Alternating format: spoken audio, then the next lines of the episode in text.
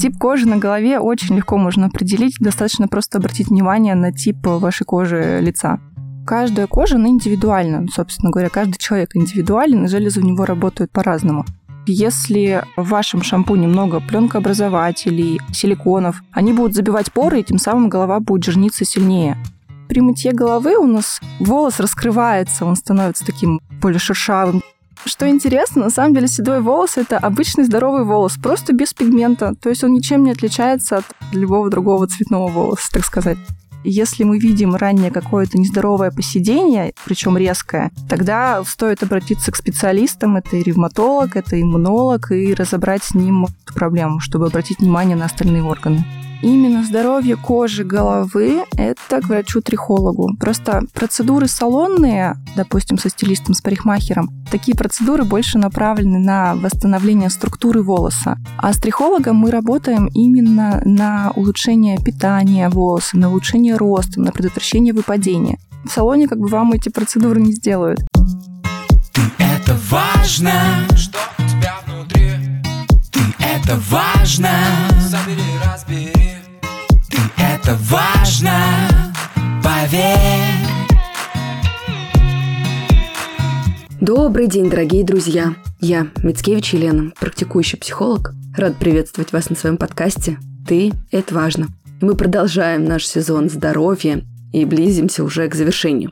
И рассматривая целостно тему здоровья вообще человека, я поняла, что я с точки зрения внешней составляющей не могу пройти Вопрос здоровья волос. Почему мне кажется это важным? На самом деле, когда мы работаем с темой самооценки, с темой уверенности в себе, есть разные пункты, которые беспокоят людей. Но как будто бы, по моим субъективным ощущениям, тема волос, здоровья волос равнозначно касается и мужчин, и женщин. Перхоть, выпадение волос – это то, что волнует людей, если они сталкиваются с этой проблемой. Именно поэтому мне сегодня показалось важным поговорить и задать вопросы относительно такой важной составляющей нашей визуальной части с врачом, дерматовенерологом, трихологом Нарышкиной Анастасией. Анастасия, здравствуйте. Спасибо, что вы здесь. Да, Елена, здравствуйте. Очень рада вас слышать. Да, я тоже. Давайте начнем наш разговор с такой с общей картины. А скажите, а какая вообще норма выпадения волос у человека? Как понять, что то, что с тобой происходит, это еще вписывается в какую-то клиническую картину здоровья, или это уже звоночек, чтобы обратиться к специалисту? Ну, смотрите, норма выпадения волос всегда зависит от густоты. То есть, чем гуще волосы, тем активнее вы можете их терять. В среднем для средней густоты это где-то 100 волос в день, для более густых волос до 200 может доходить. То есть это и на расческе может оставаться, и в ванной после мытья, и просто где-то на подушке. А какая может быть причина выпадения волос помимо естественной? То есть если человек начинает сталкиваться с тем, что кажется волос, ну вот при каком-то динамическом наблюдении становится больше, как проанализировать, что может влиять в том числе на выпадение волос? Чаще всего на выпадение волос влияет это дефициты различные, в том числе и анемия. Анемия никак не контролируется, то есть у пациентов есть небольшой недостаток железа, они его никак не компенсируют. За счет этого начинается выпадение волос. А потом как бы уже на разборе пациентов, на сдаче анализов мы приходим к тому, что из-за небольшого там недостатка железа, собственно говоря, начинается выпадение. Также здесь может влиять генетический фактор. Если, допустим, у мамы, у папы, у бабушки, у дедушки начиналось раннее выпадение волос, оно может генетически передаваться через поколение. И еще один момент – это андрогенетическая лапеция. Это, наверное, лапеция, которая чаще всего затрагивает мужчин и в каком-то проценте затрагивает женщин. Но, конечно же, с этой жалобой больше всего обращаются женщины, потому что мужчины в России, наверное, не сильно переживают по поводу выпадения, потому что чаще всего лысина придает такой нестандартной, что ли, брутальности. Но, может быть, этот образ как-то транслируется, просто вокруг меня достаточно большое количество людей, кто сталкивается с этой проблемой. У меня у мужа раннее облысение, у меня две моих любимых мамы, моя, естественно, родная мама вообще стала сталкиваться после родов с чрезмерным выпадением и облысением. И моя итальянская мама, женщина, которая очень повлияла на мое становление здесь, в Италии, тоже с этим сталкивается. И я вижу, как вот эта вот уязвленность, она доставляет болезненное ощущение. Именно поэтому я и начала. Мне кажется, что как раз-таки смущение, стыд и неловкость того, что у тебя есть какие-то проблемы с волосами, наверное, еще так же, как с кожей, касаются людей в целом, вне гендера. Да, я с вами тоже согласна. У меня потому что на опыте все все больше мужчин обращаются с этой проблемой, либо женщины приводят своих мужей. Ну, вот жены приводят мужей с такой-то проблемой, чтобы профилактировать именно выпадение волос. Они обращают внимание, допустим, на дедушек, которые рано потеряли волосы, и, собственно говоря, хотят профилактировать эту проблему, и мы работаем, собственно, на сохранение волоса. Кстати, хорошая тема. Я люблю, знаете, как предупреждать, чем потом разгребать какие-то последствия. Мне нравится эта стратегия. Да, это очень правильный подход. Если человек как-то озабочен своим здоровьем и здоровьем волос, кожи головы, из чего может состоять вообще этот процесс? Какие базовые рекомендации мы можем, в принципе, дать людям, которые, например, еще, я надеюсь, не сталкиваются с этой проблемой? Базовые рекомендации – это обязательно контроль дефицитов, то есть это сдача крови, допустим, где-то два раза в год, этого будет достаточно, и контроль хотя бы основных э, заболеваний. Но общий анализ крови, биохимия обычно показывает все дефициты основные. То есть это уровень железа в первую очередь, так как анемия является первой причиной выпадения. Во-вторых, это уход, полноценный, хороший, качественный домашний уход. Ну и в-третьих, это нанесение термозащиты на волосы, ношение головных уборов в жару, то кепки, панамы различные. И, собственно говоря, ветреную холодную погоду тоже обязательно волосы необходимо прятать, потому что все эти факторы будут сказываться как на качестве волос, так и на количестве выпадения. А что касается ухода, вокруг вообще этой темы существует огромное количество мифов, маркетинговых каких-то уловок. Вот мне бы хотелось в этой теме разобраться. Что для ухода необходимо? Как определить хороший состав шампуня, потому что не всегда это вопрос какого-то премиум-сегмента, да, как вообще подобрать непосредственно уходовые средства. И что является вот такой минимальной базой, мы с дерматологом точно так же обсуждали, что, конечно, можно и сложно составной уход подобрать, да, но это на любителя, но вот есть какая-то база, на которой опираться может человек каждый, уже подбирая просто по типу Смотрите, да, базовый уход, опять же, будет у каждого свой, потому как, допустим, для жирной кожи нужно больше внимания, для кожи с сибарей нужно будет больше внимания. Но из основ это будет шампунь по типу кожи, бальзам и маска один-два раза в неделю. То есть этого будет достаточно, если нет никаких жалоб и проблем. Для жирной кожи я обычно рекомендую добавить пилинги для кожи головы, для сухих волос различные спреи и масла. Ну и термозащиту обязательно всем, как с жирной кожи, так и с сухим волосам и нормальному типу, ну, потому что это как своеобразная защита волоса. На что обратить внимание по уходу? Во-первых, надо определиться с типом кожи головы, для того, чтобы понимать, сколько внимания требуется вашим волосам. Во-вторых, надо смотреть составы, потому как если в вашем шампуне много пленкообразователей, силиконов, они будут забивать поры, и тем самым голова будет жирниться сильнее. Также не стоит выбирать средства с агрессивными составами, которые могут пересушить кожу, потому что здесь опять-таки будет замкнутый круг. Мы пересушиваем кожу, наши поры начинают активно работать, и мы получаем, что как бы мы вроде бы пересушили ее, она стала сухой, а через день уже она в два раза сильнее зажирнилась, потому что такой компенсаторный эффект случается. Чем отличаются продукты масс-маркета и профессиональных марок? Тут все просто, это хорошее качественное сырье. Большинство продуктов из масс-маркета на 80-70% состоят из рекламы. То есть стоимость продукта на 80% отбивает рекламу. И 20% это сырье, на котором многие компании экономят. То есть основная задача именно продать. Профессиональные же марки а, особо не нуждаются в рекламе, потому как они работают напрямую со специалистами, и им важно заполучить именно их доверие. Но это как профессиональная, допустим, косметика и обычный масс-маркет. Собственно говоря, как вообще может получить доверие та или иная компания за счет хорошего состава. А может ли человек, опираясь только на свои ощущения, определить, какой у него тип кожи на голове? Конечно. Тип кожи на голове очень легко можно определить. Достаточно просто обратить внимание на тип вашей кожи лица. Вот и все. То есть, если она у вас жирная, если она жирнится каждый день, то и кожа головы тоже будет жирниться каждый день. Это еще и как раз вопрос к тому, как часто следует мыть голову. Тоже очень частый вопрос. Соответственно, если у вас жирная кожа на лице, у вас и жирная кожа головы. Ваши железы активно работают каждый день. Поэтому такую голову надо мыть каждый день. Если у вас нормальная кожа, она особо не жирная, то достаточно мыть один-два раза в неделю. Волосы – это очень важная часть нашей социальной коммуникации. Поэтому и мужчины, и женщины очень трепетно и внимательно относятся к их состоянию и болезненно переживают проблемы с кожей головы. О том, что важно знать про здоровье волос, мы сегодня обсуждаем в выпуске. А я пока расскажу еще про одного любимчика от генерального партнера четвертого сезона марки дермокосметики Виши. Снова личная история, но сегодня не моя. моего мужа, которая для меня, безусловно, важная, трепетная. Я очень благодарна, что он ей решил поделиться. У Андрея чувствительная кожа головы, склонная к проявлению перхоти. Долгое время он перебирал разные средства, но ни одно из них не давало стабильного результата.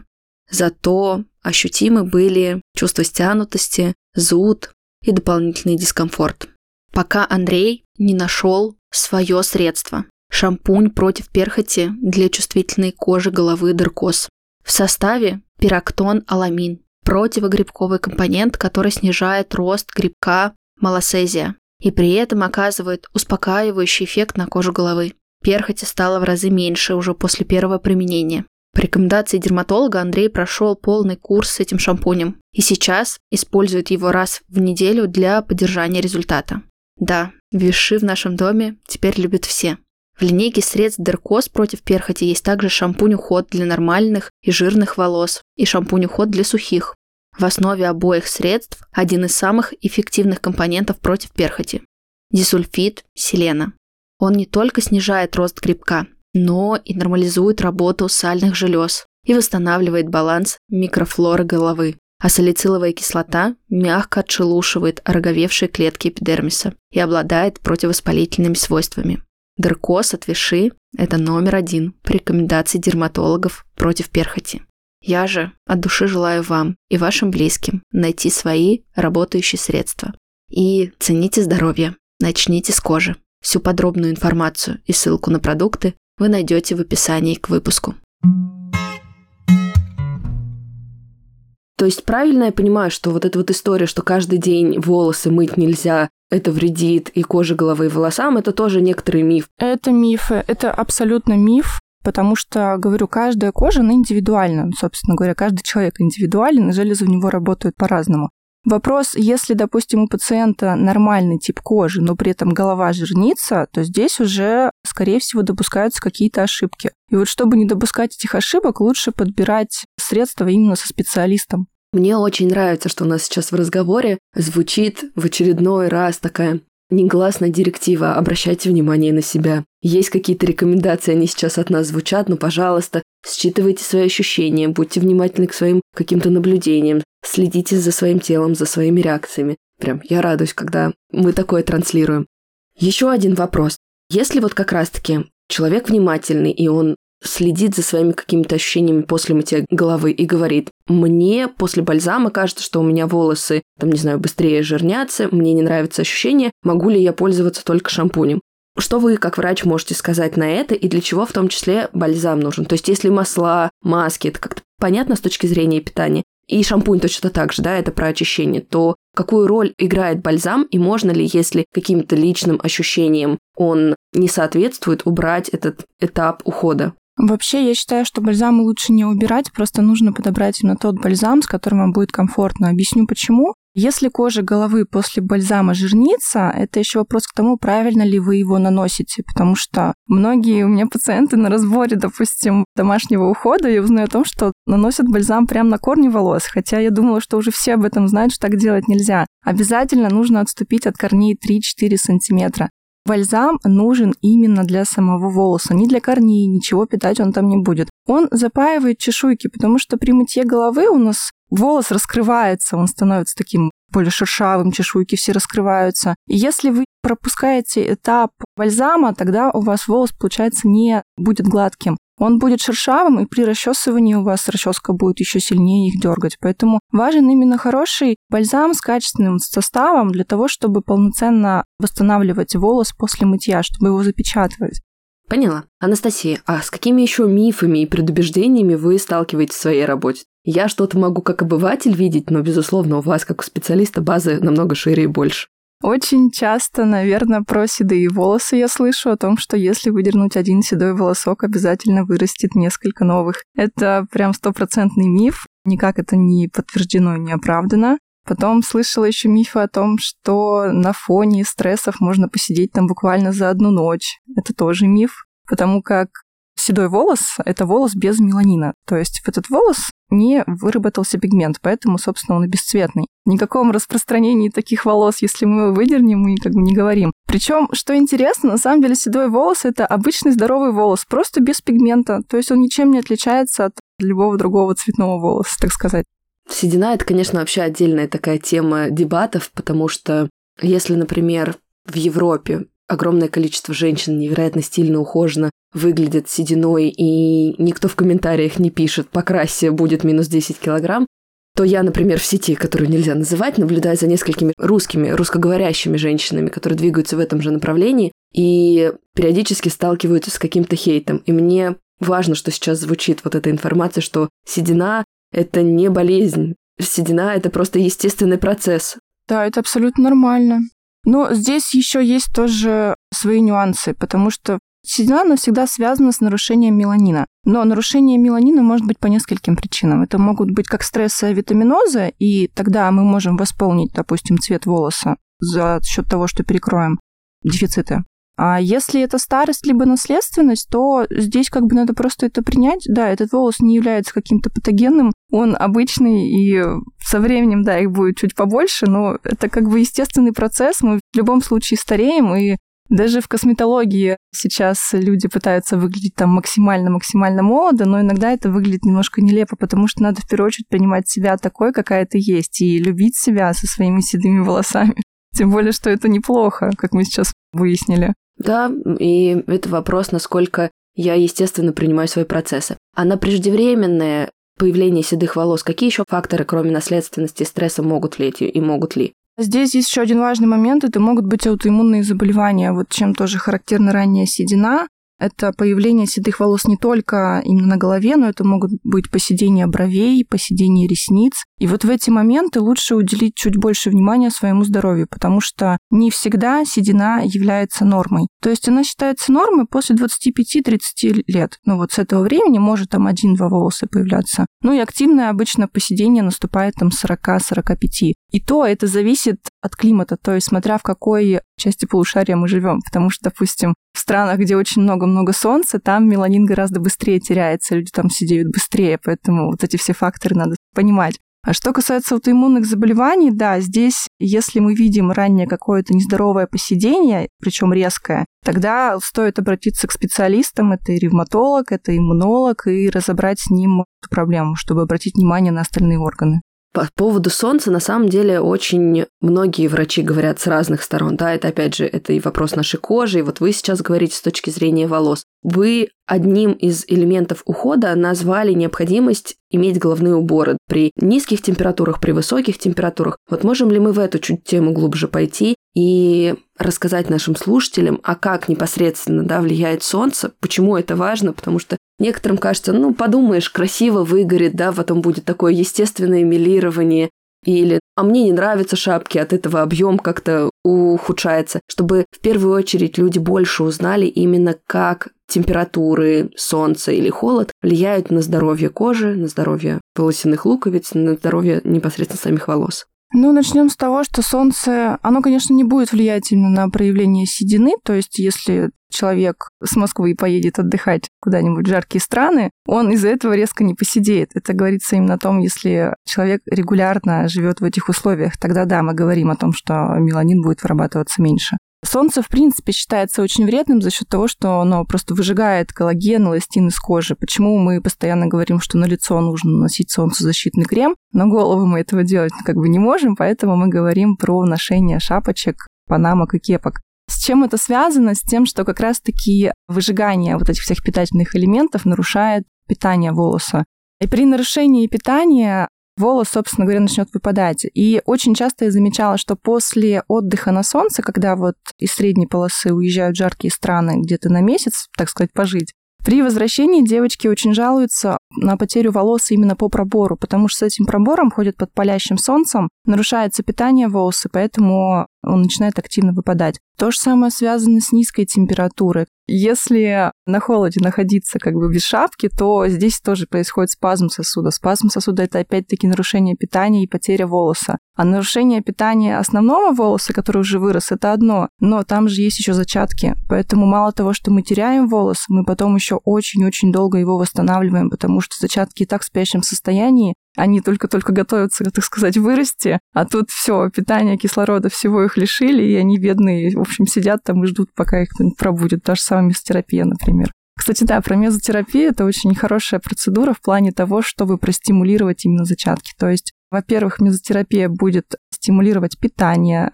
микроэлементы будут поступать прямо напрямую, и улучшение кровообращения, подачи кислорода, за счет этого волос гораздо быстрее в себя приходит. А какие еще салонные процедуры и медикаментозные процедуры, которые уже более серьезные специалисты проводят, могут поддерживать, да, если у человека есть такая вообще свобода выбора, здоровье кожи, головы и волос?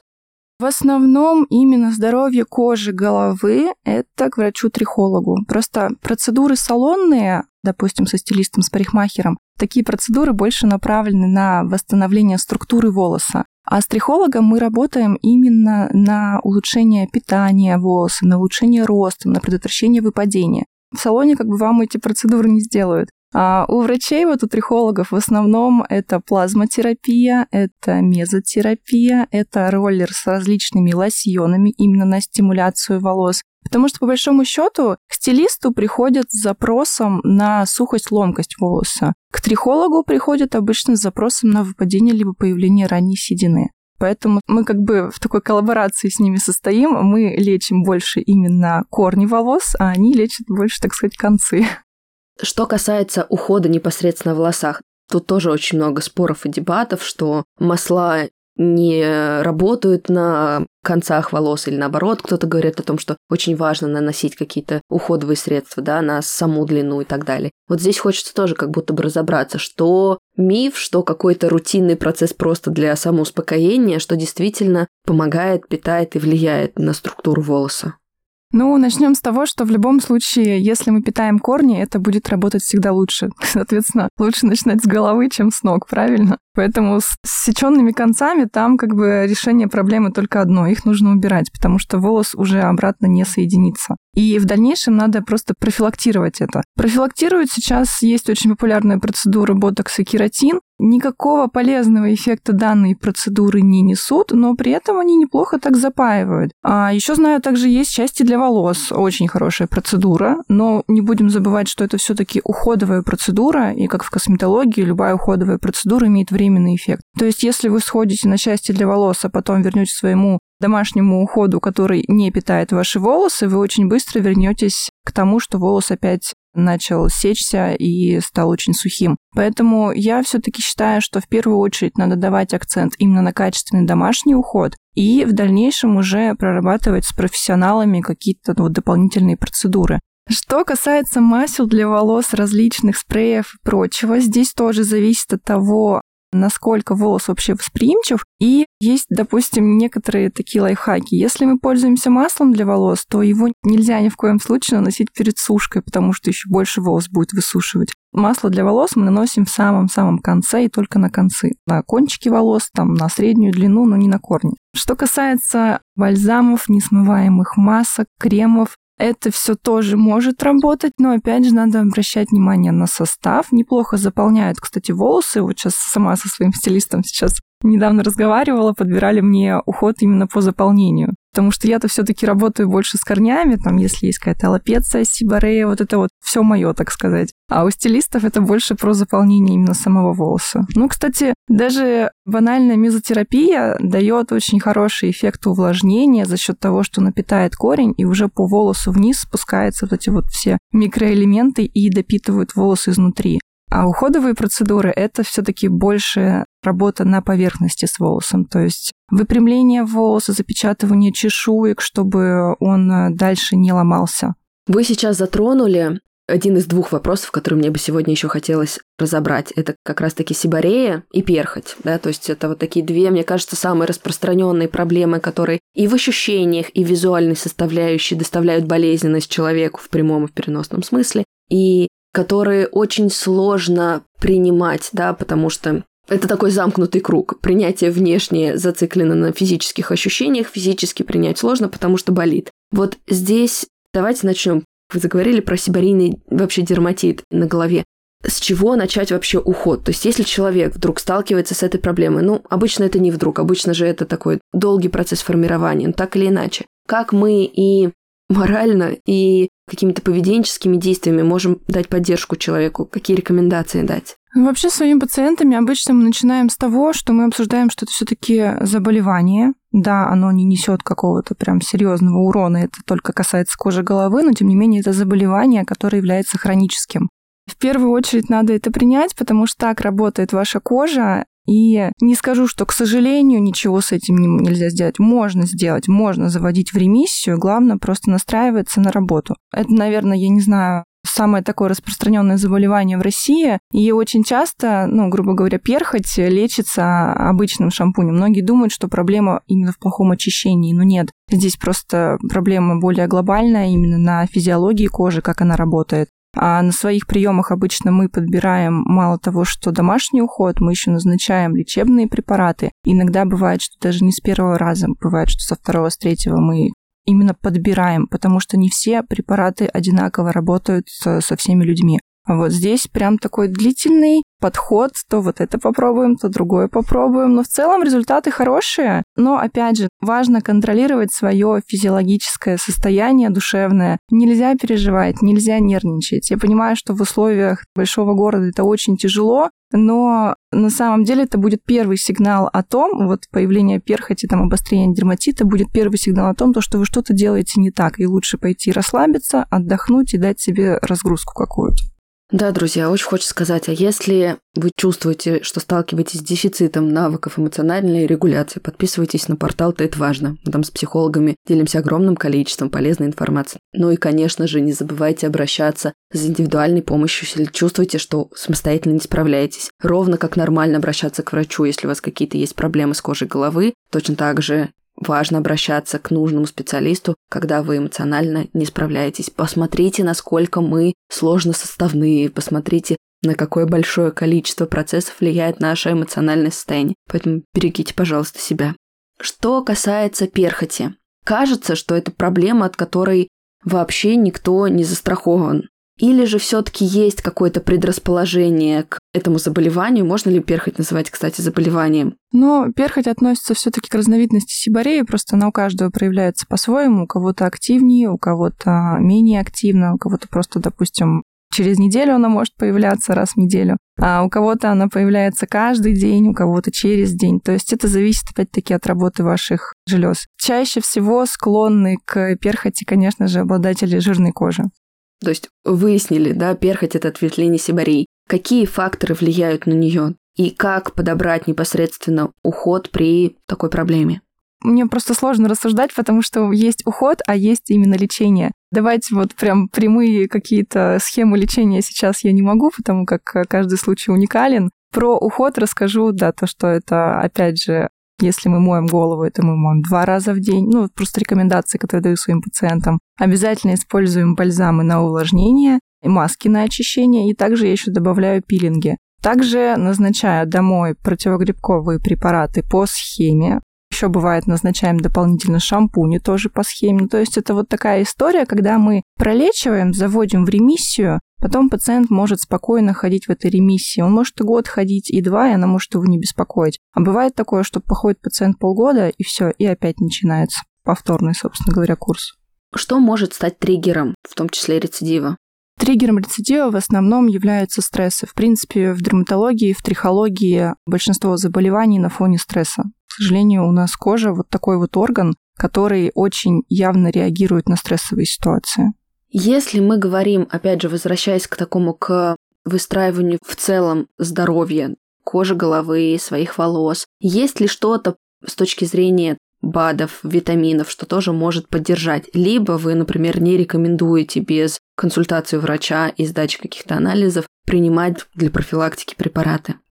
Здесь просто момент, знаете, не в том, что принимать или не принимать, а момент именно в дозировке, потому что многие грешат тем, что принимают очень большие дозировки. Понятно, что витамины и микроэлементы, они могут как, собственно говоря, недостаток их может навредить, так и переизбыток их тоже может навредить. Поэтому здесь важно, во-первых, отслеживать какое-то свое общее состояние, если понимаем, что чего-то не хватает. Чаще всего назначается обязательный прием витамина С, омега и магний, потому что сейчас уже было доказано, что у нас, наверное, каждый второй, третий подвержен стрессам. Магний очень хорошо, кстати, компенсирует это вот стрессовое состояние, улучшает настроение, ну и в целом, так сказать, дарит нотку радости людям. А что касается андрогенной лапеции, это в целом такое гормонозависимое заболевание. Андрогенная лапеция – это, конечно же, заболевание, но на самом деле можно сказать так, что этим болеют все. Просто каждый в своей степени. У кого-то на более остро, у кого-то на менее остро. Вот, допустим, что касается волос, на них очень сильно бьет дегидротестостерон. Это такой, в общем, товарищ, который выходит у нас, получается, в ткани и начинает выгонять волосы. У каждого пациента, в зависимости от возраста, разное количество волос. Вот что интересно, у детей волосы обычно гораздо гуще до наступления пубертатного периода. Как только они вступают в пубертат, как только начинают играть наши гормоны, волос становится меньше. И на протяжении всей жизни у нас все меньше и меньше и меньше волос. И вот ко мне некоторые пациенты приходят и говорят, 20 лет у меня был такой толстенный хвост, а сейчас у меня в 30 вот тоненькая косичка. Я начинаю объяснять, что, что в целом это нормальный процесс, потому что наши гормоны, собственно говоря, не любят наши волосы. А что касается мужчин, у них этого тестостерона очень-очень много, поэтому там, наверное, годам к 25 к 30 они уже начинают их прям очень активно терять. И вот что я заметила, у кого много тестостерона, это у большинства спортсменов, кто занимается в спортивных залах, э, принимает какие-то БАДы, колет себе стероиды. Вот такие пациенты лысеют очень-очень быстро, потому что они повышают в себе количество тестостерона, и, собственно говоря, волосы просто им не за что зацепиться, он их гонит и гонит из этой головы. Вы затронули такие гормональные этапы в жизни человека, а есть еще один важный этап, с которым сталкиваются только женщины – это роды. Вот как мамам, которые отдают огромное количество своих ресурсов да, ребенку для вынашивания, для формирования его здоровья, поддержать себя. Потому что многие женщины сталкиваются с проблемой выпадения волос именно в период беременности и в послеродовый период. Но здесь тоже такой вопрос, что не скажу, что прям все женщины, но да, какую-то часть женщин эта проблема затрагивает. Объясню почему. Потому что происходит гормональная перестройка. В целом, во время беременности, во время кормления обостряется очень много хронических заболеваний. И, наверное, единственный способ как-то все это контролировать, это обязательно наблюдаться у врача, принимать витамины, восполнять дефициты и правильно питаться. Потому что, к сожалению, как бы мы, трихологи, пока что не можем, у нас нет доступа работы с беременными, потому что все препараты, так сказать, не назначаются беременным. Та же самая мезотерапия, плазмолифтинг, это все тоже им противопоказано. Поэтому с такими пациентами мы работаем в основном разговорами в первую очередь. А во-вторых, назначаем витамины, соответственно, с гинекологом тоже, у которого они ведутся, для того, чтобы контролировать процессы дефицитов. Потому что там мамочки молодые, они очень много отдают как бы из своего организма своему ребенку. И понятно, что организм в таком стрессе, то что он как бы вроде для себя-то мне что-нибудь дайте, а тут все уходит лялечкам нашим. Поэтому с такими пациентами, ну, не знаю, я всегда стараюсь работать на позитиве, что, ну, потерпите немножечко. На самом деле, по-другому здесь как бы не скажешь, потому что нет такого какого-то стопроцентного результата для беременных и кормящих мамочек. Это правда. То есть Дорогие наши слушатели, сейчас будет маленький спойлер для тех, кто дослушал до конца. Следующий сезон я, в принципе, хочу посвятить теме родительства, причем так очень многогранной с точки зрения детей, с точки зрения родителей, потому что поддержки хочется дать и там, и там, и показать, что терапевтический процесс, он не настраивает нас друг против друга разрушает мосты, а наоборот помогает услышать друг друга. И вот с одной стороны, мама очень важный человек, который откладывает большой отпечаток как позитивный, так и негативный, при этом на самих мамах тоже огромная нагрузка. Особенно на мамах, которые хотят быть достаточно хорошими, и вот это вот с одной стороны давление, с другой стороны ты в принципе огромное количество ресурсов отдаешь, тут тебе и вина, много компонентов. Дорогие мамы, берегите, пожалуйста, себя. Пейте витамины, заботьтесь о себе, потому что будете вы в ресурсе, будут силы и отдавать. И мне кажется, это, в принципе, очень важное такое подведение итогов, что когда мы наполняем свой организм, мы поддерживаем и здоровье волос, и здоровье кожи, здоровье всех наших органов, и имеем возможность здорово что-то отдавать в этот мир. Анастасия, спасибо вам большое за этот разговор. Спасибо за то, что поделились информацией. Мне кажется, что такие вопросы, казалось бы, простые, да, но заботящие людей важно говорить, чтобы люди не оставались в одиночестве, чтобы люди, которые сталкиваются с проблемами заболеваний кожи головы и волос, чувствовали, что они не одни, они видимы. Иметь проблемы со здоровьем нормально. Живое человеческое тело болеет. Это часть процессов. Пожалуйста, заботьтесь о себе. Подбирайте грамотный уход. Да, спасибо, Елена, большое за беседу. Я думаю, что было очень полезно для ваших слушателей. Вот, в свою очередь, тоже хочу вас поблагодарить. Было очень приятно и душевно. Спасибо вам. Друзья, ну и как обычно, буду рада вашей поддержке, вашим откликам и репостам. Спасибо, что были с нами. И до новых встреч. Ты это важно, с кем тебе по пути. Ты это важно, как себя обрести. Открой свою дверь